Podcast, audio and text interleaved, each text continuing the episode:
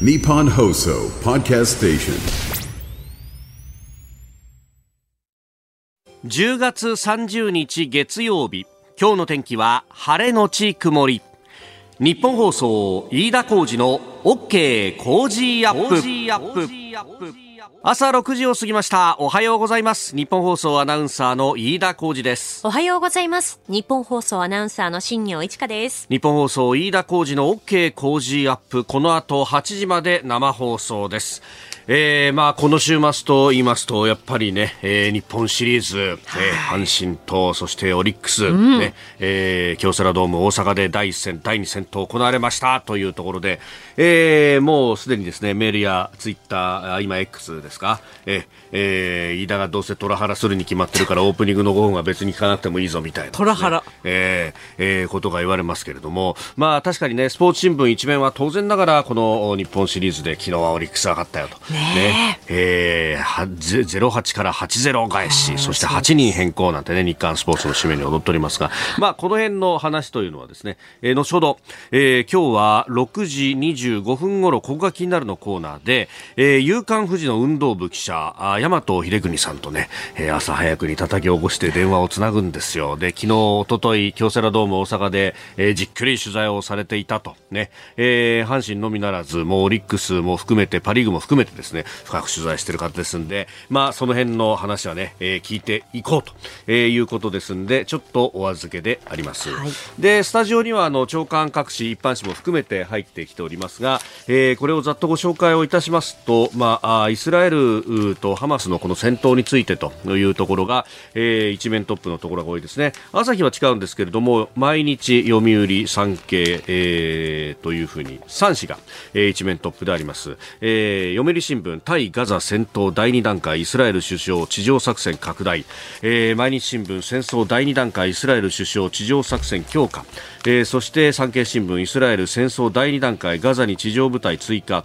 ということで、えー、28日、現地28日の夜にですね、えー、イスラエルのネタニヤフ首相が会見を行った、まあ、その模様についてというのが書いてあります。まあ、この経済の影響等につきましては、今日のコメンテーターの片岡剛志さんにね、また、えー、いろいろお話しいただこうと、えー、思っております。まあ、そもそもがハマスによる非戦闘員の殺害、拉致、領辱というところ、まあ、これが国際的にも人道的にも、えー、もるものであるというのは、まあ、言を待たないところで一方で、えー、このガザ対ガザ戦闘第2段階となってますけれども、えー、ガザにいる一般のパレスチナ市民に対しての、まあ、あダメージというものも非常に大きいのではないかそこの部分は人道にもとるのではないかというような国際的な批判も出ていると、まあ、本当にあの一筋縄ではいかない世界が展開されているなというところですが一方でイスラエルの中も、まあ、この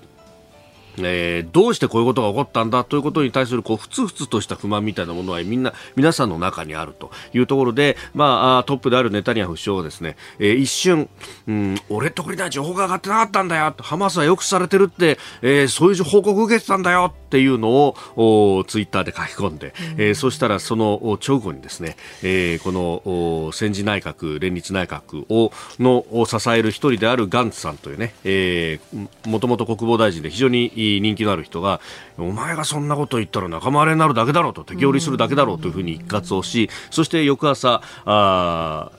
ネタニヤフ首相がそれを撤回するなんていうこともあってえ、えー、結構中もいろいろ割れてるなというところも見えてまいります、えー、それから朝日新聞の一面はじゃあ何かというとこれは膨張予算というですね、まあ、あの予算に関する特集記事ですが、えー、国の基金休眠15%事業支出ゼロ管理2年5.8億円という記事になっております、まあ、あのこのところその特に補正予算なんかはそうなんですけれども基金作ってそこにお金入れますよと、うんうん、でその形にすると、これ年度をまたいで、えー、いろんな分野にお金を注ぎ込むことができるんで、えーそういう形にすることが多いんですけれども、ただこれ使われていないと。確かに、あの、真水ベースでこれだけ出ますっていうのをドーンと出すために、えー、いろんな、こう、基金とかにお金を入れますっていうのも、最近メニューとしては結構見るんですけれども、これは、あの、ただ使われなかったら、あ結局、需要にもならずに、えー、積まれるだけになっちゃうよねというのは、前々からこう、指摘があったところでもありました。まあ、それをこう、調べたということのようであります。まあ、あそしてね、えー、ただ各省庁は手放したくないんだみたいなこともね、えー、書いてあって、まあ確かに、かつて、えー、一般会計と特別会計っていうのがあって特別会計の方にお金がいっぱいこうね、えー、積まれていてこれがあ霞が関埋蔵金だとか、あるいは当時の塩川誠一郎財務大臣がああの母屋でお粥すすってるのに離れではすき焼き食ってるみたいなことで批判をしたことがありましたけどまた形を変えたものが作られつつあるのかみたいなところそして今回の補正予算も真水の額がどうだというのが言われるんですが一方でこういうところにお金が流れてないかっていうのを見ていかなきゃいけないなと改めて思う記事でもありました。日本と世界の今がわかる朝のニュース番組飯田浩二の OK 工事アップ。今朝のコメンテーターは元日銀審議員で、現在は PWC コンサルティング合同会社チーフエコノミスト片岡剛志さんです、えー、この後6時半過ぎからご登場です。その前の6時25分頃国会気になるのコーナーでは夕刊富士の大和秀邦記者とつなぎます、えー、阪神タイガースそしてオリックスバファローズ日本シリーズについて、えー、そして6時半頃ズバリここが聞きたい、えー、中東不安定化が円相場、マーケットに与える影響について伺ってまいります。そしてニュース7時またぎ、えー、今日から行われる日銀の金融政策決定会合、さらにはアメリカの政策の決定会合 FOMC について、えー、そしてニュースネットワークのゾーンは岸田政権の経済対策、さらには23区、東京特部の、えー、10月中旬までの消費者物価指数の速報値が金曜日に発表されております。それについて。えー、そして7時半頃のニュースプラスワンは半導体大手キオクシアとアメリカウエスタンデジタルとの系統が白紙に戻ったというニュースを取り上げます。で、7時40分過ぎここだけニューススクープアップは中国李克強前首相亡くなるというニュースです。ここが気になるのコーナー、日本シリーズであります。えー、先週土曜から始まったこの日本シリーズを現地で取材している夕刊富士運動部、大和秀邦記者に伺ってまいります。すでに電話がつながっています。山本さんおはようございます。はい、おはようございます。ご無沙汰しております。ご無沙汰してます。いやいや、朝早くからすいません。ありがとうございます。ありがとうございます。えー、とんでもないです。初戦が阪神8-0で2戦目はオリックスが8-0と、なんだか本当がっぷり四つみたいに見えますけど現地取材されていて2戦見ていていかがですか？はい。あのー、まず試合展開で言いますと、はい、まあ、どちらかが例えばフォアボールが絡むとか連打が続くと、うん、もう一気に試合が流れるという状況がやっぱり続いてますよね、はい、まあ、そういうのがやっぱり頂上決戦になるので、顕著に出てるかなという印象はありますあこれ、そうすると、もうミスからとか、そういうこう一気に流れがみたいな、これは見ている方は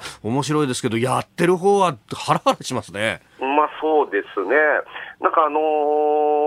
オリックスの関係者なんかにも話を聞きますと、はい。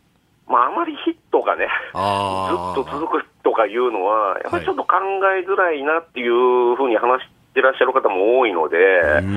まあ、結局、まあ、僅差での、まあ、接戦になると、はい、えー、戦前の予想はしてるようでしたけどもね。これ、まあね、あの、終わってみれば両方の試合とも8点差がついたわけですけれども、はい、これは、そのね、打線がっていうよりも、やっぱりピッチャーの出来感によるところっていうのが大きいんですか？そうですね、あのー、まあ、初戦はエースの山本由伸投手が、はい、まあ、投げまして、7失点でしたよね。で、まあえー、チーム関係者に聞いてみますと、はい、先発が崩れると、うちはもうやっぱり負けるパターンだと、これはもうシーズン中でも同じだったそうで、まあ、そのまさにそのパターンにはまってしまったなと。で、まあ昨日2戦目振り返りますと、宮城投手が、まあ6回無失点ですか。まあ、まさにね、その関係者が言ってた通りになったかなと、うん、その傾向っていうのは、そうすると3戦目以降、甲子園球場に移っても変わらないっていう認識で、まあ、特にオリックスの首脳陣はいるわけですかね。ね、まあ、ピッチャーもそうですし、あとはね、あの飯田さん、気になってると思うんですけど、指名打者が外れるんで、甲子園の場合は。そうですよね、セ・リーグ本拠地は。はい、誰を、ね、置くのかっていうところもありますし、あとは屋外球場ですので、はい、まあ、で、あとナイターですよね。そうですよオリッねク。スは今日月曜日夕方からですね、ナイター練習を甲子園でする予定なんですけども、まあ、その辺の確認もするでしょうし、うんうんうん、あとはね、えーと、昨日の2戦目は西野選手の大活躍も結構目立ってたんですけども、はい1戦目はね、どうもスタメンのメンバー聞いてると、はい、まあ、とりあえず中島監督としては、一回これで組んでみようかっていうような感触で、組んだんじゃないかっておっしゃってる方も多かったんですよね、ただ、うまくいかなかったわけですから、えー、昨日は大幅に打線組み替えたいや本当、キャッチャーに森友哉選手入れるし、うん、で広岡選手変えたら、またこれ、大活躍みたいなね、もともとヤクルトファンの人からもね、ツイッターとか来てて、いやー、よく活躍してくれたみたいなね、ことを書いてましたけど。そうですね、だからまあ、この2戦目の打順が割と本番モードであ来たのかなというふうに、まあ、試合後ちょっと取材してると、そういう声もありましたし。はあ、でもただね、うんうんうん飯田さん、あの、はいこの、えっ、と、レギュラーシーズン143試合のうちですね、はい。えっ、と、オーダーがなんと135通りなんですよね。135通り。まだ変えてくるかもしれないですよ。そうですか3戦目以降。いや、だってね、あの、1戦目、2戦目、指名打者だった頓宮選手、首位打者これで出さないのかみたいな話になりますもんね。まあそうなんですよね。そういうところも含めて、あとね、やっぱり気になるのが、はい。えっ、と、CS のファイナルステージの最終戦で、ええええちょっと怪我で離脱した、あの、ラオウのね、杉本選手。杉本選手が2試合ともベンチから外れてましてね、そうですよね。一塁側ベン一塁側の、えええっとええ。テレビ、ラジオのリポーター席の一番前っていうのが、はい。グラウンドを網か、えっと、網越しに見れるところがあるんですけども、なんか結構喋ってんすよね、次のネクストバッターと。そうなんですよね。テレビ見ての時は西野選手とも喋ってましたし、昨日足立選手もそこにいたのかな、なんかそういう話もありましたし、なるほど、ラオウのささやき。杉本選手がどこではい出れるのか、出れないのかいうところも3戦目以降、ちょっとポイントになるのかなと思いなるほますね。ど。いやいや、あの、すいません、本当朝早くに叩き起こしまして、またちょっとね、あの、いろいろ教えていただければと思いますんで、引き続きよろしくお願いします。はい、また呼んでください。どうもありがとうございました。ありがとうございました失礼します。えー、夕刊富士運動部、大和秀邦記者とつなぎました。この時間からコメンテーターの方々ご登場です。えー今朝は元日銀審議員、えー現在は PWC コンサルティング合同会社チーフエコノミスト片岡剛士さんです。おはようございます。おはようございます。よろしくお願いしお願います。えー前回はダブルコメンテーターウィークの時にご登場いただいてと、い、やーだからその後にこのイスラエルの話が出てきて、えーそうですね。マーケットもこう揺れていると、まあさっきねあのーマーケットインフォメーションの中では、はい。リスクオフで円買いなんて話で、あ有事でドル買うんじゃなくて円買われるんだみたいなところもあったんですけど、この為替の動きとかって片岡さんどうご覧になります？そうですね。まあ、あの、これ自体は、あの、ええ。決定会合前のですね、年中行事的なはい。ところがあってですね、あの、やっぱりまあ、昨今のそのドル円レートを見ていきますと、ええ。やっぱりそのアメリカの長期金利、えーの上昇っていうものが、これが予想されるとですね、それによって、あの、円安ドル高に触れやすいと。はい。まあ、そういう展開になっていて、で日銀がその政策変更をしないであろうと、まあ、そういう安心感というか、前提のもとで、ですねアメリカはその金融を引き締めるっていう動きを強めていくので、まあ、その結果的にその、えーアメリカの長期金利が上がりと、まあ、そういう展開で、えーまあ、円安が進むと、そういう点の話になっていると思うんですよね。はい、で、まあ、そこの中で、やっぱりその、えっと、昨今ですと、その中東情勢、ええ。まあ、こういったものがその懸念される中で、まあえー原油安あ原油高と、えーそういう流れっていうのがですね、これが、まあ、一層そうした動きに拍車をかけている部分があるのかなと思うんですよね。まあ、原油価格上がりますと、当然これはあの、えーインフレ圧力につながるわけですね。ええ。でちょうど足元その、まあ、原油の国際価格の動きを見ていきますと、大体あの7月ぐらいを底にして、徐々に徐々にこう、価格が上がってきてるんです。なので、まあ、そうしますと、前年比でいうところのエネルギー価格というのが、これがまあ、えー早ければ来年初頭、えーまあ、遅くても来年の半ばぐらいまでには前年比で上昇に転ずると再びですね。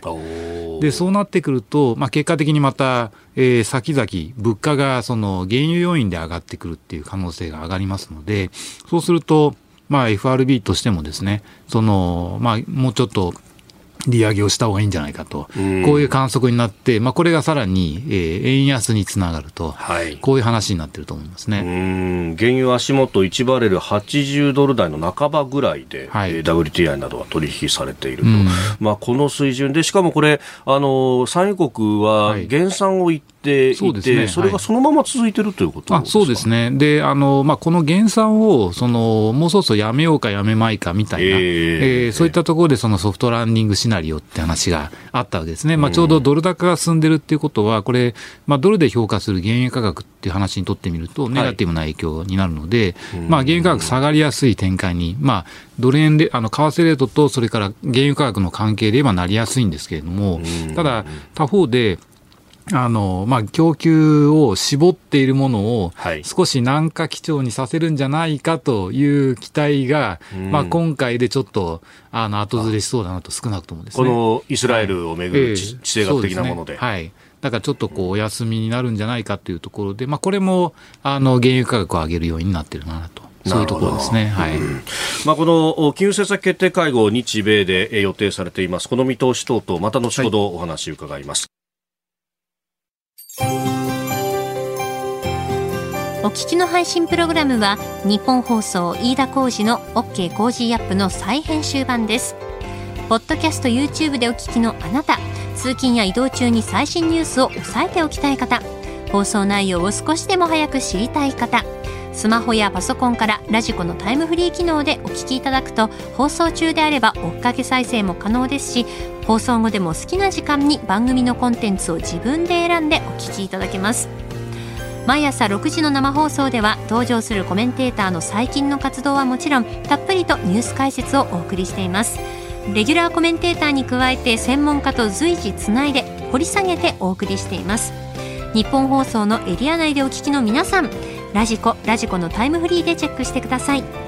ツイッターでは最新情報を発信中。ぜひフォローして番組にご参加ください。えー、今朝は元日銀審議員でエコノミスト片岡剛志さんです、はい、引き続きよろしくお願いします、はい、よろしくお願いします。取り上げるのはこちらのニュースです。日銀が今日から金融政策決定会合を開催。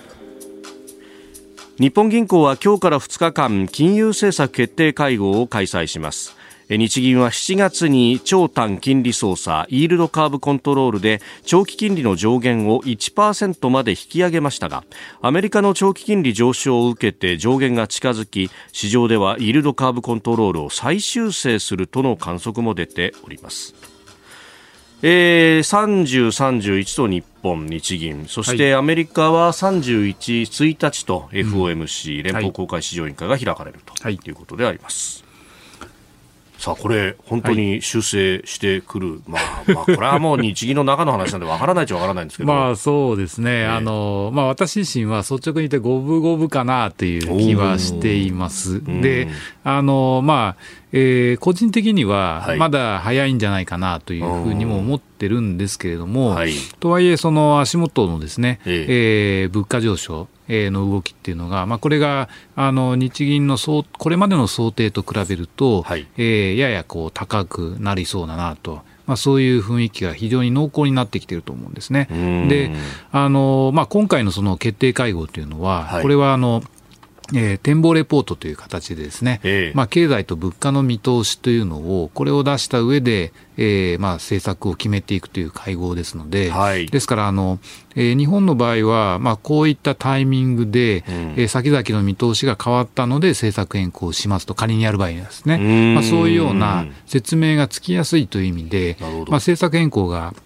比較的しやすい。あの、局面なんだと思うんですよ。この展望レポートっていうのは、はい、えっと、3か月に一遍ぐらい出るそうですね。はい。ですから、ちょうどあの、前回が、えー、7月の会合の時でして、で、まあ、この時には、その、えー、まあ、ほとんどその平均として見た審議員の方たちのですね、はい、政策委員の方々の物価見通しって、まあ、今年も来年も変わらなかったんですけれども、ただ、あの、物価がまあ2%ぐらいかなと。えー、先々ですね、はい、というふうに見ている人たちと、まあ、そうじゃない形で、まあ1、台にあの来年以降下がっていくんじゃないかと、まあ、こういう見ている人たちの2つにこう分かれていたんですが、まあ、これがおそらく上の方向に、はい、えー、再寄せされていくんじゃないかなというところが注目材料ですね。で、まあ、なんでそういうふうに考えているのかっていうことなんですけれども、はい、まあ、2つ材料があると思うんですが、1つがその東京都区部の消費者物価指数の動き。で、まあ、これが非常な勢いで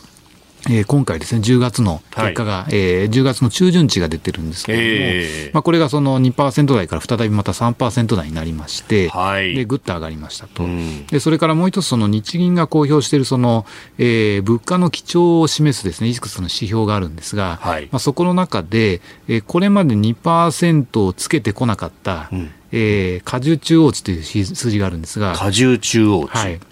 まあ、これはですね価格上昇率の高い品目からその消費者物価指数っていうのは500品目ぐらいあの品目あるんですけど、はい、これをずっと並べていってですね。でウエイトが真ん中になるところでの物価上昇率どこですかと。ああ、えー、そうか、品目の中には、まあ、生鮮品とかも含めて、はい、こう、ぴょんと上がったり下がったりを繰り返すものもあるけれども、うんはい、全体の流れを見るには、真ん中辺のものを取ればいい、ね、そうですね、真ん中の荷重平均の、まあ、中央値のところですけど、まあ、それがついに2%になったんですよ。で、あの、これまでその、えー、まあ、なんていうんですか、こう、価格がこう大きく上がったり下がったりする品目を除いた、刈り込み平均値とか、はい、えー、まあ、そうしたような他の指標はもう2を超えて3%になっているとか、はい、まあ、そういう状況だったんですけれども、えー、この荷重中央値が30年ぶり、えー、まあ私ほとんど記憶ありませんが、はい、あのもう、えー、2%にようやく到達するっていう状況になって、で、まあ、これはその食料やエネルギー価格が、まあ、依然として価格上昇の中心ではあるんですけれども、はい、とはいえ、他の品目にも物価上昇がやっぱり波及してるんだなということを、やっぱり如実に示している指標なんだと思うんですね。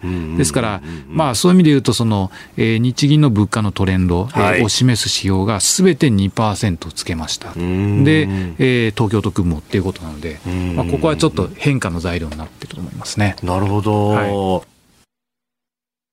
今朝のコメンテーターは元日本銀行政策委員会審議員で現在は PWC コンサルティング合同会社チーフエコノミスト片岡剛志さんです。引き続きよろしくお願いします、はい、よろしくお願いします。えー、日銀がいろいろ発表している物価の数字の中でも、はいはい、まああの深い部分のトレンドといいますか、うんうん、えー価格の変動が激しくないものをこう、はい、持ってきても2%超えてきてると、うん、そうですね。これって、はい、じゃあその海外要因というよりも、はい、国内の経済回ってるよってことなんですか、そうですね。あの、まあ、当初はですね、ええ、当初は海外要因がメインで、はい、ですから原油価格が上昇したいですとか、ないしは円安っていうのは、これは海外の物価上昇を輸入するっていうことに等しいので、はい、まあ、円安が進むことによって、国内の物価も上がると、そういう話で、海外メインだったんですけれども、はい、だんだんだんだんですね、その例えば今年に入ってから、物価上昇を受けて企業の側が賃上げを進めるとか、ないしは、えーまあ、まだ十分とは言えないまでも、その、えー、需給のバランスで見たですね、需給ギャップというのが、まあ、ゼロ金棒になったと。デフレギャップの状態、つまり供給の方が多い状態から、まあ、需給がバランスする状況に、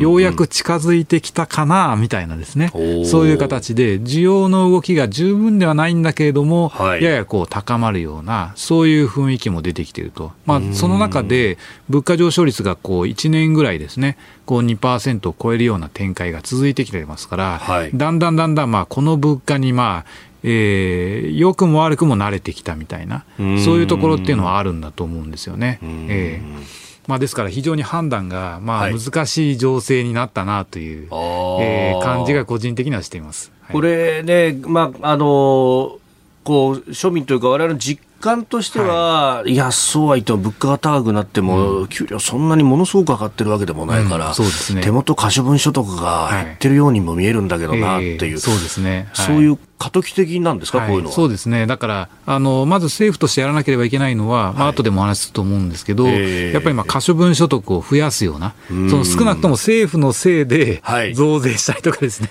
ん。そのまあ、社会保険を上げたりとか、はい。まあそういうその変なことをして、えー所得上昇の波を、えー抑えないようにしないといけないし、ん。日銀としてもその早すぎる形で、微妙な情勢だからこそ、こう冷や水を打つみたいな、はい。そういうことをしないようにした方がいいと思うんですね。あー。ただまあ、えー昨今のその、まあ、日本の長期金利がはい。こうじわじわと上がってきているのは、まあ、0.8%とか、えうん。ーそれぐらいまで10年物国債ですね。えー10年物国債の利回りが上がってきているのは、はい。まあ、これは自作自演みたいなところがあってですね、ええ。日銀がその0.5%ぐらいまでが上限だとしている金利を、まあ、これをその1%ぐらいまでですね、うん。こう上昇することを許容した結果起こっていることなので、はい。まあ、ある意味、金利の上昇っていうのは自作自演のところがあ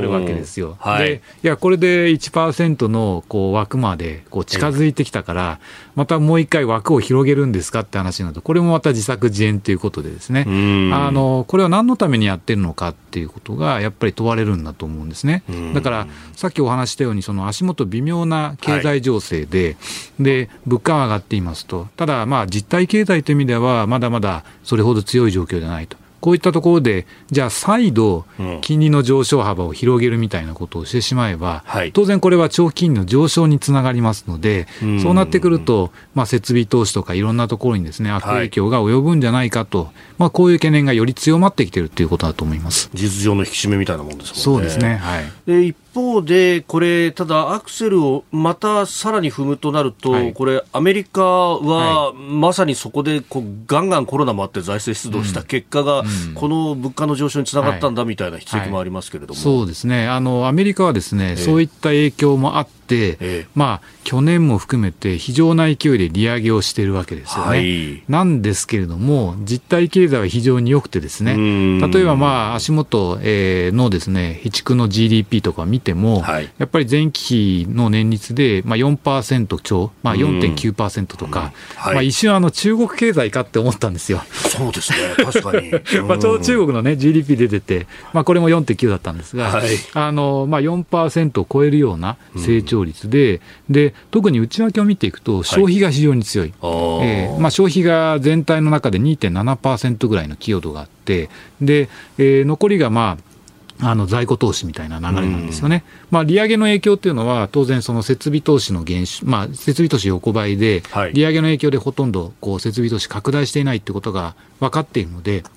ですから、まあ、そういうところで着実に効いてはいるんだけれども、ええ消費が強いっていうのが、これがアメリカなんです。で、うん物価が上がってきていて、はいえー物価は、まあ、上がっているというか、下がっては生きてるんだけれども、思ったほどなかなか下がらない。うんで、足元また景気、ちょっとこう底入れしてるよねと。はい。で、こうなってくると、じゃあ、利上げどうしようかな、みたいな話なんですよね。は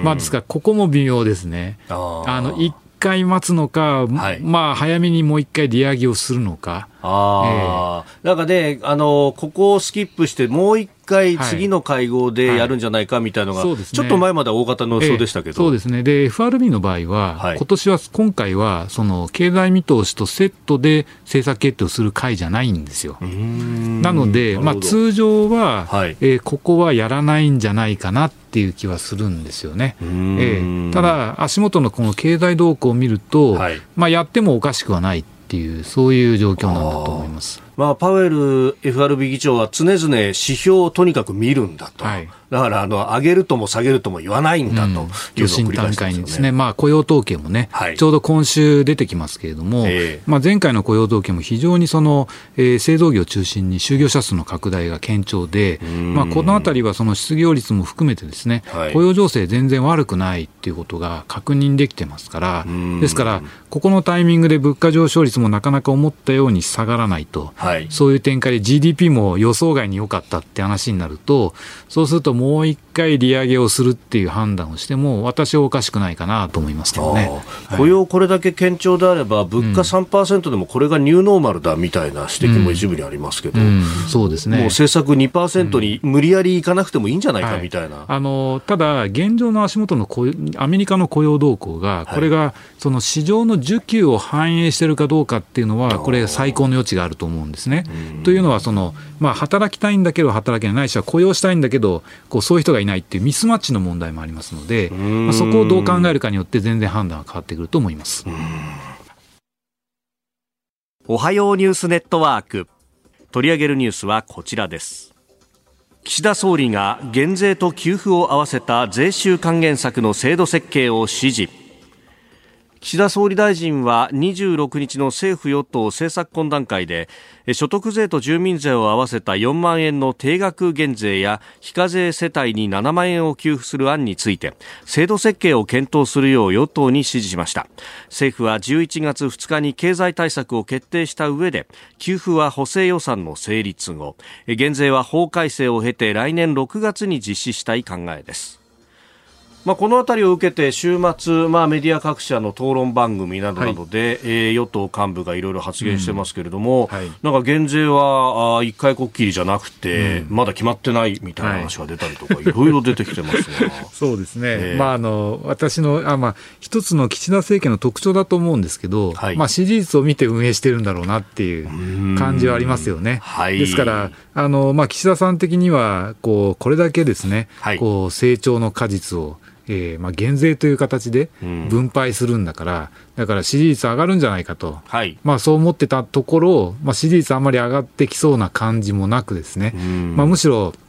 あのいや、増税、本当は増税なんじゃないの？みたいな、はい、そういう話もありですね、えー、やっぱりちょっとこう、えー、まあ、あんまり国民の支持得られてないなと。で、そういった中で、じゃあまあ、一回ぽっきりじゃなくて、はい、えー、少しこう、先々のメモですね、えー、こう残すような形の減税っていうのを考えた方がいいんじゃないかみたいな案が出てくるとね、まさにやっぱりこう、国民の声を見ながら決めてるところってあるのかなっていう気がしますよね。あの日経が今日ね、あの、はい、今朝朝刊で、うん、えー、内閣支持率等々世論調査の話を出してます。はい、まあ一つの参考ですが、うん、えー、内閣支持率33%発足後最低という見出しで、うん、所得減税適切でない65%本社世論調査というサブの見出しが立っております。まあね、あのこれメディアによっても全然ね受け止め方違うと思うんですよね。えー、だからあの税金を引き上げるべきだと。はい。あの、まあ、インフレなんだから、増税すべきだと、はい。えー、お考えになる方にとっても、岸田政権は生ぬるいっていうことになるんだと思うし、まあ逆にですね、はい、そのいや、あの確かにインフレ率上がってるんだけれども、うん、だけど所得はそんなに増えてないし、はい、まあ、暮らしとしてはあまり改善したとは言えないんじゃないかと、私はこの判断正しいと思うんですが、うん、まあ、そういう目線から見ても、ですね、はい、だから減税、これ、言われるほど十分じゃないよなということで、まあ、両方からやっぱりこう、えー、なんだこれはっていうふうに思われがちなところってあると思うんですよね。はい、まあ、だからそういったところがこう支持率の低下につながってるのかなっていう気がしますけどね。はい、まああののね、一方で防衛費どうするっていうところで、うん、まあ、かつては増税を打ち出しただけに、はい。はい、まあ、減税してほしいよね、楽にしてほしいよねっていう人たちからも、うん、いや、そうは言ったって、この財源でまた増税とか言うのかみたいな、うん、なんか疑心暗鬼になっちゃってる感じがありますね。そうですね。ですからあの、まあ、全体のプランがないっていうのが、これが一つの大きな問題だと思うんですよ。で今回の場合もその想定以上に増収してしまいましたと、えーまあ、いわゆる税収が増えてしまいましたと、はい、で税収が増えた分を、例えばじゃあ防衛増税みたいなところに対しては、えー、次元的にどこまで還元するのか、でその上でさらに余った部分を、じゃあどういう形で国民に還元するのかっていう議論が、これがすっぽり抜けた中でですね、まあ、まあ、とにかく所得税減税しようとか防衛、防衛費の増税どうなっちゃったのかみたいな、はい、そういう議論がやっぱり先行していて、ええ、やっぱりその全体像がよくわからないなっていうところがあるかなと思いますね。なので、まあ、そういうところはこの11月の2日に、経済対策を出してくるということなので、はい、まあ、全体感含めてどんなようなえー、格好になるのかなというところが、個人的には注目だと思うんですけど、はい。まあ、確かにこの、ね、税金をいじるということになると、まあ、国民生活にも直結するし、はい、まあ、全体のそのなんというか哲学みたいなものを示さなければいけないんだって、ある指揮者の方が指摘していましたけれども、まあ、11月2日にまさにそれが出るかどうかですか。うん、そうですね、あのあとは、まあえーと給付とそれから減税みたいなところで、あのまあ、所得税の定額減税はちょっと遅れますよね、来年の6月あたりに法改正もあるしと、はい、他方で、えーまあ、非課税世代に対世帯に対する、給付の部分っていうのは、これ、比較的早く出てくる可能性があるので、補正予算成立後だという話ですね、そうですよね、ですから、まあ、そこら辺のところが、まあ、どういう形で経済に影響するのかなとかですね、そういうところもあると思いますね。うん。まあ、これ、足元の経済の部分でいうと、はい、まああの需給のギャップはほぼなくなったんじゃないかみたいなことも言われている中で、うんはい、ただ、ね、庶民の生活としては物価上がってるから可処分所得がきついと、うんはい、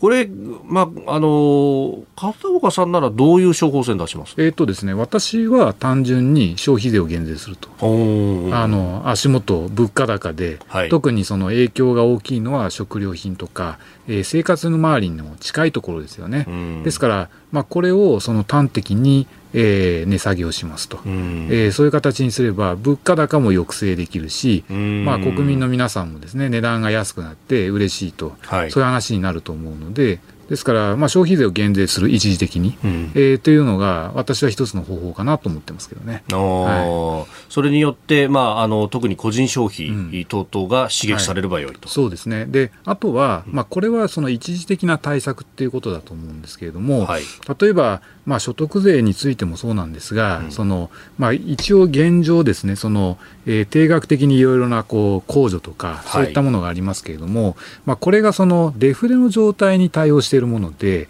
やっぱりまあ、えー、インフレになると生活費もかさんでくるわけですから、うん、ですから基礎控除みたいなところをもうちょっと減らしてはいいんじゃないかと、まあ、こういう指摘も当然あると思いますし、うん、あとまあ所得に対してですね、こう階段上のその税率みたいな、ブラケットみたいなところっていうのを、はい、これをそのいわゆるあまり価格が動かない、所得が増えないっていう状況の時に設定されたブラケットから、やっぱりインフレ対応型に変えていく必要があると思うんですね。で、これはおそらくその、まあ、中高所得者層の方々にとってみると、増税になりやすいと思うんですけれども、他方でまあ所得も増えてますから、はい、まあ、その分、その高所得者を中心に、えー、税金としてより多く負担すると、まあ、こういう状況っていうのはやっぱり変えていく、こういう状況にしていく必要があると思います。あと、まあ、社会保障に関して言っても、はい、やはりまあ、えー、保険料の負担っていうものについてですね、えーまあ、特に高所得者層ほどより厚く負担するような、はい、そういう仕組みに変えていく必要が個人的にはあるのかなと思いますね、はい、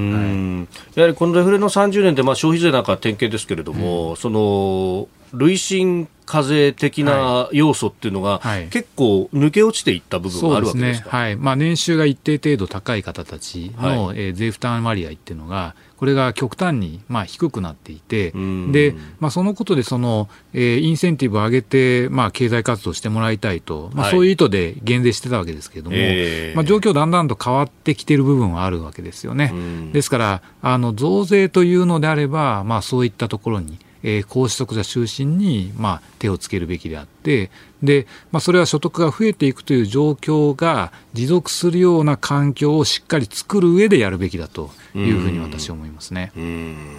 でこの個人消費の刺激ですけれども、はい、これがそのアメリカなんかを見ていると、うん、これがかなりこう回転、加熱をして、はい。はい、それがこうあの消費税一旦下げると当座は物価下がるかもしれないですけど、うん、その先の部分でぐっと加熱していって物価も上がるんじゃないかみたいな指摘をする人もいますが、この辺どうですか？そうですね、まあ、これはやってみないとわからないところであるんですけれども、あの日本の場合、アメリカとの最大の違いは、こうまあ、今の物価上昇率でもですね、はい、そのやっぱりなかなか価格が上がらない財サービスっていうのが、まだ非常にあるんですよ、はい、実質値上げみたいなものが多かったりしますよね。そうですね。で、うん、そこら辺はなんかこう、値行きというか、こう、はい、まあ、えー、10年、20年デフレの、うん、まあ、これの負の遺産っていうものが、まだまだ根強く残ってる状態なんだと思うんですね。なので、まあ、こうした状況だと、はい、あの多少、まあ、消費税減税したところで、1年とか2年ぐらい限りだと、そんなに加熱することはないんじゃないかなという気はしますけどね。はい、ですから、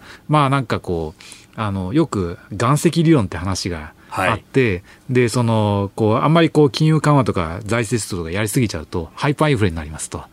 だからだったら、まあ、ちょうどいいところで止めればいいじゃないですかと、はい。えー、でなんかこう先行きのこう物価ものすごく上がりそうだっていう話を心配するがあまり、うん、その足元の状況に対してしっかり対策を取らないという心配をしてやってこなかったのがこれまでの日本なので、まあ、そういう状況を今こそしっかりですね是正する必要があると。で、はい、日本経済今30年ぶりの改善の方向感が見えてきてるんですよ。で、そこの中で株式市場もそうだし、雇用もそうだし、設備投資、生産、まあ、こういったようなところっていうのは、だんだんだんだん改善してきていると。唯一うまくいってないのが消費なわけで、はい、でこの消費を支えるのは所得。で所得と価格と消費の拡大っていうのがこれが両立するような格好で回すっていうのがこれが今の日本経済の課題ですから。ですから所得の改善で政府ができることっていうのは当然減税等々含めた可処分所得の拡大、はい、で政府についてもそういったあ日銀についてもですね、うんうん、そういったこの国内経済の動きを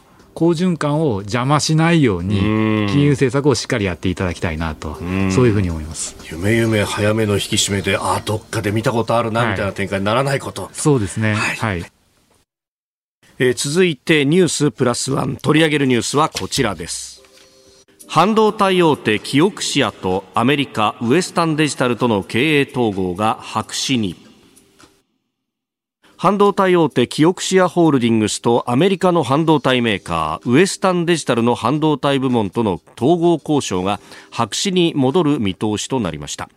協議は大詰めを迎えておりましたがキオクシアに間接出資する韓国の SK ハイニックスの同意を得られなかったことが主な要因とみられております。まあ、東芝の半導体事業、東芝メモリだとか、はい、まあ、その辺が前身のキオクシアという会社と、うんはい、まあ、アメリカのウエスタンデジタルという会社の半導体部門の、はい、えー、経営統合話、うん、ね。え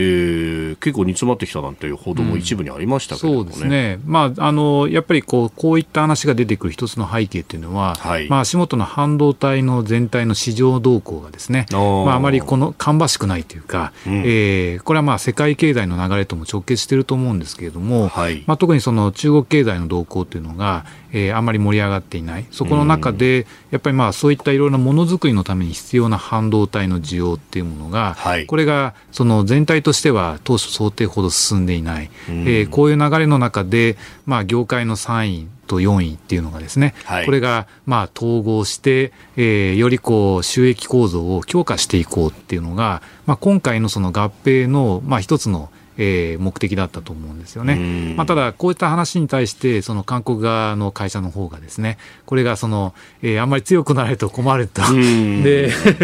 なので、まあ、ちょっとこう、えー、その合併に対しては反対、まあ、系統合については反対しますと。はい、そういう形で、むしろ、まあ、記憶シェアの方を、まあ、韓国サイドが、えーまあ、経営統合したいんじゃないかと、逆の意味で言うと、まあ、そういう思惑もあるんじゃないかって話が、まず一つあると思うんですよね、はい。まあ、この辺この半導体の話っていうのは、一方でその経済安全保障の文脈でも語られることがありますよね、うん、そうですね、まあ、ですから、これはその日米交渉みたいな、はい、日米同盟みたいな話に対して、まあ、半導体の大手である韓国、えー、サムソンとか、まあ、そういった会社さんありますけれども、はい、まあ、そういったところがそのどの程度影響力を行使するかっていう問題でもあるわけですよね。で、まあ、日本の半導体のその競争力みたいなところで言うと、はい、やっぱりまあ、えー、最新鋭ないしは一番その最先端技術を必要とするような半導体の分野っていうのは、もう日本ではほぼ競争力がない状況ですよね。で、ある意味まあ自動車等々に使われる半導体を中心とした、まあ、あまりその超高級、高品質ではないんだけれども、はい、汎用性の高い分野、ここの分野のところで、どれだけ市場シェアを取れるかどうかっていうのが、まあ今の勝負で、まあ黙ってるとうまくいかないっていう話なんだと思うんですよね。なので、先ほどのその経済安全保障みたいな文脈で言うと、はい、やっぱりこういうその、えー、汎用性が高く、なんとか日本が競争力を保持できそうな分野に対して、えー、まあ民間だけではなくて官も含めて、しっかりサポートするっていう必要があるんじゃないかっていうのが、これがその経済安全保障分野におけるこう半導体市場の一つの日本の眼目なんだと思うんですよね。はい、だから、まあ、ここの分野についてその一企業の問題ではあるんだけれどもどの程度、えー、政府が介入し、えー、全体としての市場シェアを維持するような格好で産業政策をやっていくべきなのかと、まあ、こういう問題に直面していると思いますね。うん。まあ、その辺ね、かつてもこういろんなメモリの会社だとか、はいはい、こう日の丸半導体みたいなもの、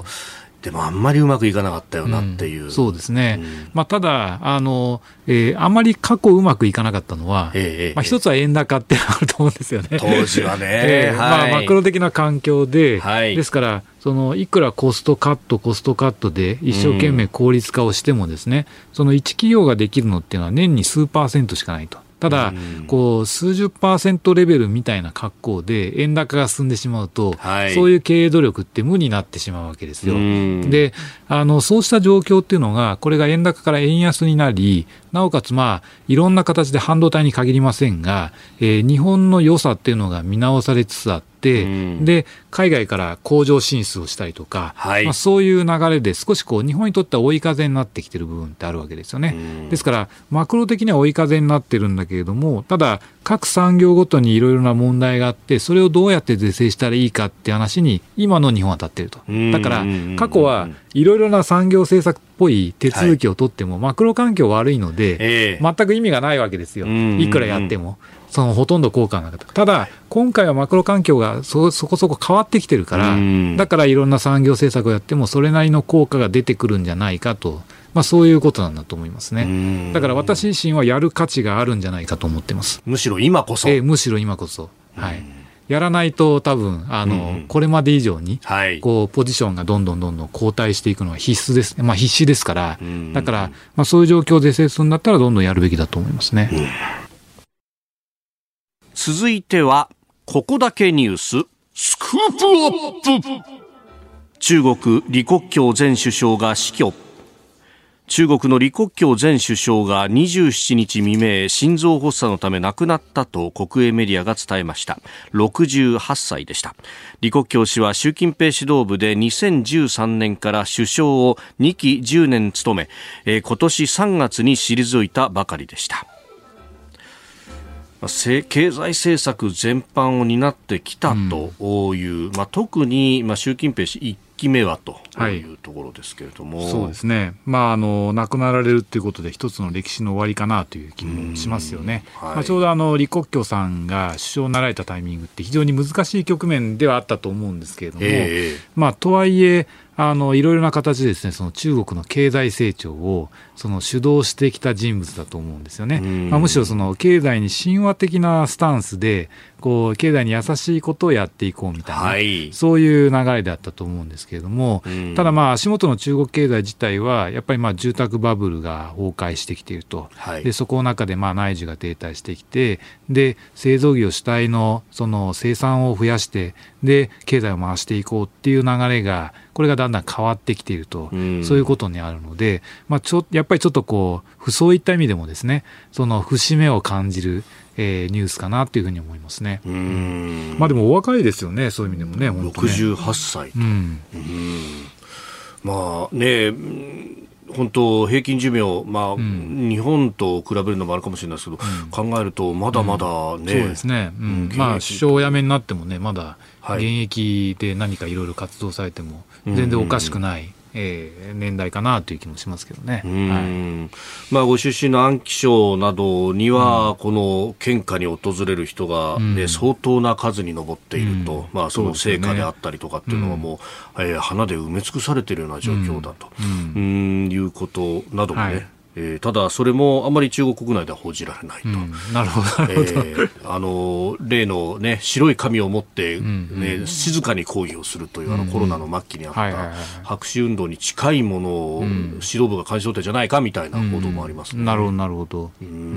まあ、これねあの、中国の足元の経済、に厳しいということも言われておりますけれども、はい、まあ、一方でその李克強さんだとか、まあ、その前の胡錦涛さんの体制の宿題みたいなものをこう片付けているんだと、うん、まあ、不動産バブルなんかがそうだと。いうような指摘もありますけれども、はい、結構深刻ですか、これは？そうですね。あの、まあ、足元の GDP 統計を見ますと、はい、まあ、これあの、えーと4.9%成長というところで、うん、あのまあ、今年のです、ね、目標としている5%成長っていうのは、まあ、大体達成できそうかなと、うん、まあ、そういう目処が立ってきている状況なんだと思うんですね。ですから、そういう意味で言うと、それほど悪くない。っていうことなんだと思うんです。うんはいでただあの、中長期的に見ていくと、ええそうするとその、えー中国経済っていうのは着実に低成長化していて、そこの中でいろいろな問題点というのが出てきていると思うんですね。うんでその問題点の最たるものが、これが内需のえー弱さっていうところなんだと思うんです。で、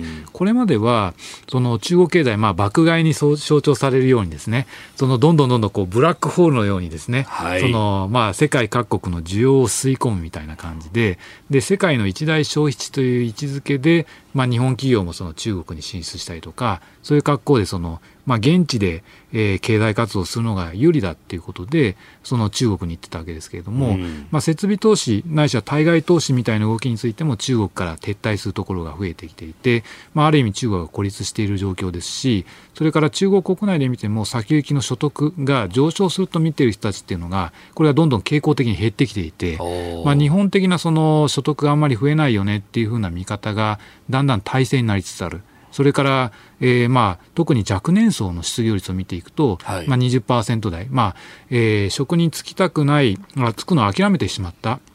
人を含めると大体4割以上の、うん。えー失業率が、まあ、17から24とかそれぐらいの若年層で起きているということで、まあ、こういった部分っていうのはこれある意味内需の低迷を予感させる材料ですよね、うん。まあ、停滞が長引くんじゃないかと、まあ、さらに言えば、まあ、住宅バブルの影響もあって住宅市場は難聴ですし、まあ、それに加えてあれですね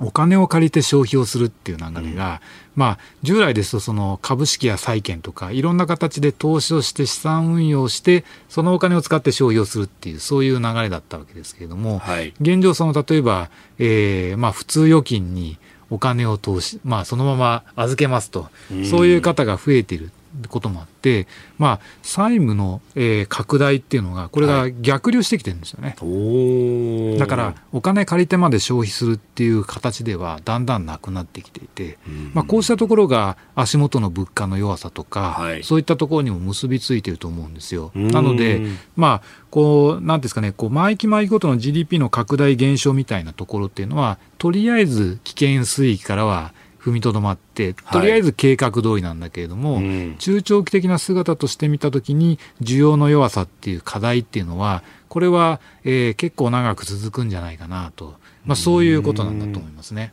この、まあ、企業も設備投資はい。をあんまりやらないマインドになってきている、はい。で家計もお金借りてまで消費をしないマインドになってきている、うん。うん。そうすると資金の需要のあるところがないからこれはい。政府が支出しないと経済回っていかない、ええ。あれどっかで聞いたことあるぞ、ね。ええ。日本がこの30年間やったことと似てるなと思うんですが、そうですね。だから、あの、毎年毎年毎期毎期ごとのはい。状況に一喜一憂するんじゃなくて、はい。まあそうした経緯を経験している我々の目線から見てですね、はい。もう少し長い目で中国経済を見ていく必要があるのかなと思うんですよね。まあせ中国政府としても、まあ、手こまねいてるわけではなく、まあ、1兆元、大体はい。20兆円ぐらいを出すんだということを打ち出してはいますけれども、そうですね。うん。まあ、とはいええーまあ、リーマンショックの時のようなはい大規模な経済対策の時と比べると、ええ経済対策そのものの効きが弱くなっているのは事実ですよね。うん例えば減税策とかいろいろ消費進行策打っても、はい思ったほど効果が出てこない。うん